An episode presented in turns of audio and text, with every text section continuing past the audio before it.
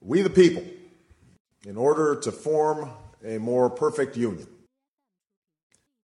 221 years ago, in a hall that still stands across the street, a group of men gathered and, with these simple words, launched America's improbable experiment in democracy. Farmers and scholars, statesmen and patriots who had traveled across the ocean to escape tyranny and persecution finally made real their Declaration of Independence at a Philadelphia convention that lasted through the spring of 1787. The document they produced was eventually signed, but ultimately unfinished. It was stained by this nation's original sin of slavery. A question that divided the colonies and brought the convention to a stalemate until the founders chose to allow the slave trade to continue for at least 20 more years and to leave any final resolution to future generations. Of course, the answer to the slavery question was already embedded within our Constitution. A Constitution that had at its very core the ideal of equal citizenship under the law. A Constitution that promised its people liberty and justice, and a union that could be and should be perfected over time. And yet, words on a parchment would not be enough to deliver slaves from bondage or provide men and women of every color and creed their full rights and obligations as citizens of the United States. What would be needed were Americans in successive generations who were willing to do their part through protests and struggles on the streets and in the courts, through a civil war and civil disobedience, and always at great risk, to narrow that gap between the promise of our ideals and the reality of their time. This was one of the tasks we set forth at the beginning of this presidential campaign to continue the long march of those who came before us. A march for a more just, more equal, more free, more caring, and more prosperous America. I chose to run for president at this moment. I believe deeply that we cannot solve the challenges of our time unless we solve them together, unless we perfect our union by understanding that we may have different stories, but we hold common hopes. That we may not look the same and may not have come from the same place, but we all want to move in the same direction towards a better future for our children and our grandchildren. And this belief comes from my unyielding faith in the decency and generosity of the American people. But it also comes from my own story. I'm the son of a black man from Kenya and a white woman from Kansas. I was raised with the help of a white grandfather who survived a depression to serve in Patton's army during World War II, and a white grandmother who worked on a bomber assembly line at Fort Leavenworth while he was overseas. I've gone to some of the best schools in America, and I've lived in one of the world's poorest nations. I am married to a black American who carries within her the blood of slaves and slave owners, an inheritance we pass on to our two precious daughters. I have brothers, sisters, nieces, nephews, uncles, and cousins of every race and every hue scattered across three continents. And for as long as I live, I will never forget that in no other country on earth is my story even possible. It's a story that hasn't made me the most conventional of candidates. But it is a story that has seared into my genetic makeup the idea that this nation is more than the sum of its parts. That out of many, we are truly one. Now, throughout the first year of this campaign, against all predictions to the contrary, uh, we saw how hungry the American people were for this message of unity. Despite the temptation to view my candidacy through a purely racial lens, we won commanding victories in states with some of the whitest populations in the country.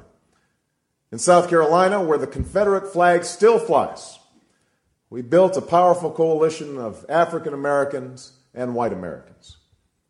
This is not to say that race has not been an issue in this campaign. At various stages in the campaign, some commentators have deemed me either too black or not black enough.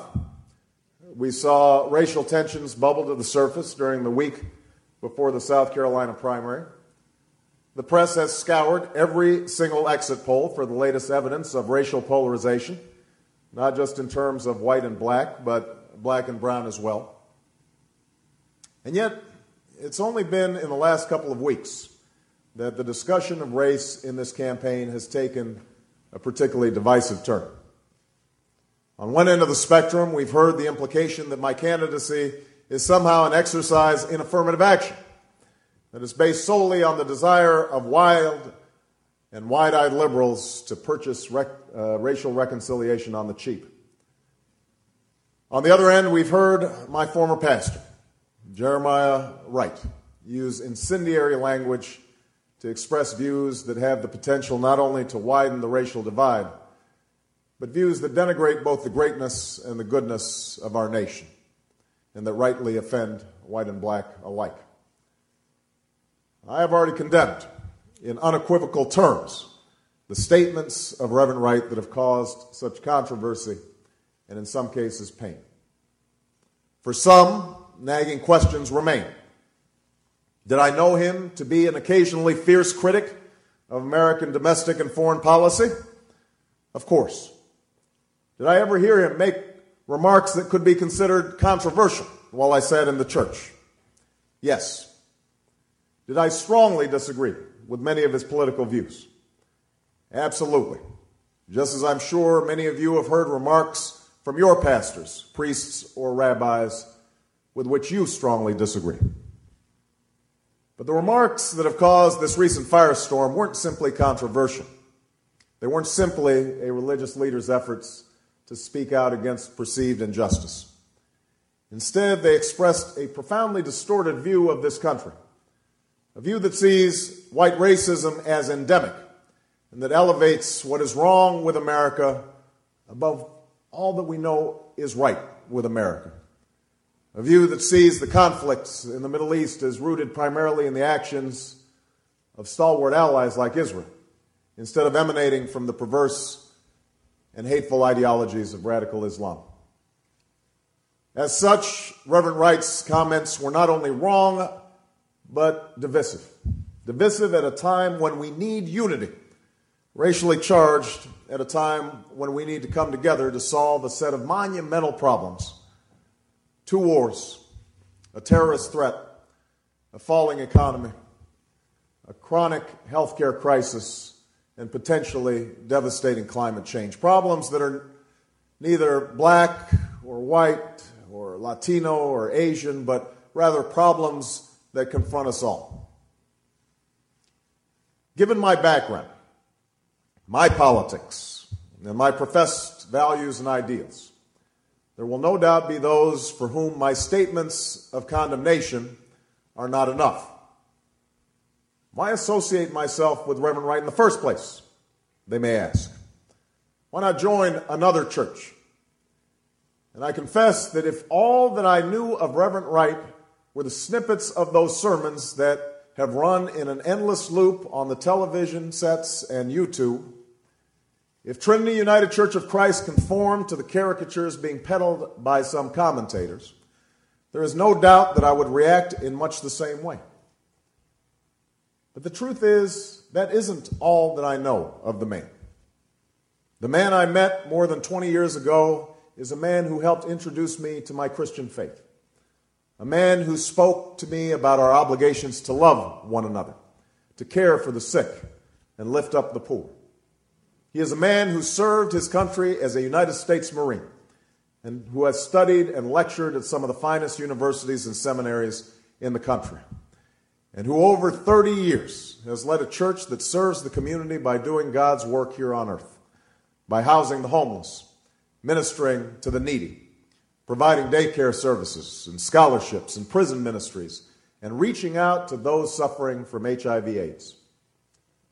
In my first book, Dreams from My Father. I describe the experience of my first service at Trinity. It goes as follows People began to shout, to rise from their seats and clap and cry out. A forceful wind carrying the Reverend's voice up to the rafters. And in that single note, hope, I heard something else. At the foot of that cross, inside the thousands of churches across the city, I imagine the stories of ordinary black people merging with the stories of David and Goliath, Moses and Pharaoh, the Christians in the lion's den, Ezekiel's field of dry bones. Those stories of survival and freedom and hope became our stories, my story. The blood that spilled was our blood, the tears, our tears, until this black church on this bright day seemed once more a vessel carrying the story of a people into future generations and into a larger world. Our trials and triumphs became at once unique and universal, black and more than black. In chronicling our journey, the stories and songs gave us a meaning to reclaim memories that we didn't need to feel shame about. Memories that all people might study and cherish, and with which we could start to rebuild. That has been my experience at Trinity. Like other predominantly black churches across the country, Trinity embodies the black community in its entirety the doctor and the welfare mom, the model student and the former gangbanger. Like other black churches, Trinity's services are full of raucous laughter and sometimes bawdy humor. They are full of dancing and clapping and screaming and shouting that may seem jarring to the untrained ear. The church contains in full the kindness and cruelty, the fierce intelligence and the shocking ignorance, the struggles and successes, the love, and yes, the bitterness and biases that make up the black experience in America. And this helps explain perhaps my relationship with Reverend Wright. As imperfect as he may be, he has been like family to me. He strengthens my faith, officiated my wedding, and baptized my children. Not once in my conversations with him have I heard him talk about any ethnic group in derogatory terms, or treat whites with whom he interacted with anything but courtesy and respect. He contains within him the contradictions, the good and the bad, of the community that he has served diligently for so many years. I can no more disown him than I can disown the black community. I can no more disown him than I can disown my white grandmother, a woman who helped raise me, a woman who sacrificed again and again for me, a woman who loves me as much as she loves anything in this world, but a woman who once confessed her fear of black men who passed her by on the street, and who on more than one occasion has uttered racial or ethnic stereotypes that made me cringe. These people are part of me, and they are part of America, this country that I love. Now, some will see this as an attempt to justify or excuse comments that are simply inexcusable. I can assure you it is not. And I suppose the politically safe thing to do would be to move on from this episode and just hope that it fades into the woodwork. We can dismiss Reverend Wright as a crank or a demagogue, just as some have dismissed Geraldine Ferraro in the aftermath of her recent statements as harboring some deep, deep-seated bias. But race is an issue that I believe this nation cannot afford to ignore right now we would be making the same mistake that Reverend Wright made in his offending sermons about America to simplify and stereotype and amplify the negative to the point that it distorts reality. The fact is that the comments that have been made and the issues that have surfaced over the last few weeks reflect the complexities of race in this country that we've never really worked through. A part of our union that we have not yet made perfect. And if we walk away now, if we simply retreat into our respective corners, we will never be able to come together and solve challenges like healthcare or education or the need to find good jobs for every American. Understanding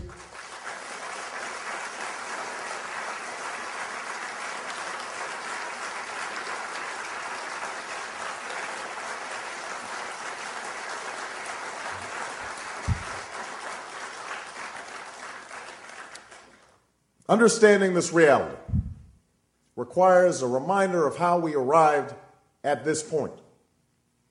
As William Faulkner once wrote, the past isn't dead and buried. In fact, it isn't even past. We do not need to recite here the history of racial injustice in this country.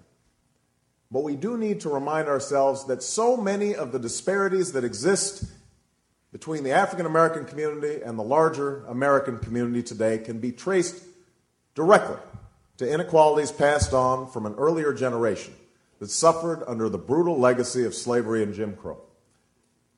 Segregated schools were and are inferior schools.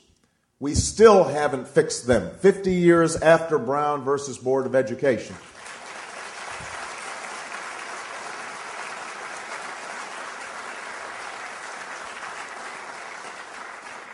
And the inferior education they provided, then and now, helps explain the pervasive achievement gap between today's black and white students. Legalized discrimination, where blacks were prevented, often through violence, from owning property, or loans were not granted to African American business owners, or black homeowners could not access FHA mortgages, or blacks were excluded from unions, or the police force, or the fire department meant that black families could not amass any meaningful wealth to bequeath to future generations. That history helps explain the wealth and income gap between blacks and whites and the concentrated pockets of poverty that persist in so many of today's urban and rural communities. A lack of economic opportunity among black men and the shame and frustration that came from not being able to provide for one's family contributed to the erosion of black families, a problem that welfare policies for many years may have worsened, and the lack of basic services in so many urban black neighborhoods parks for kids to play in, police walking the beat, regular garbage pickup, building code enforcement.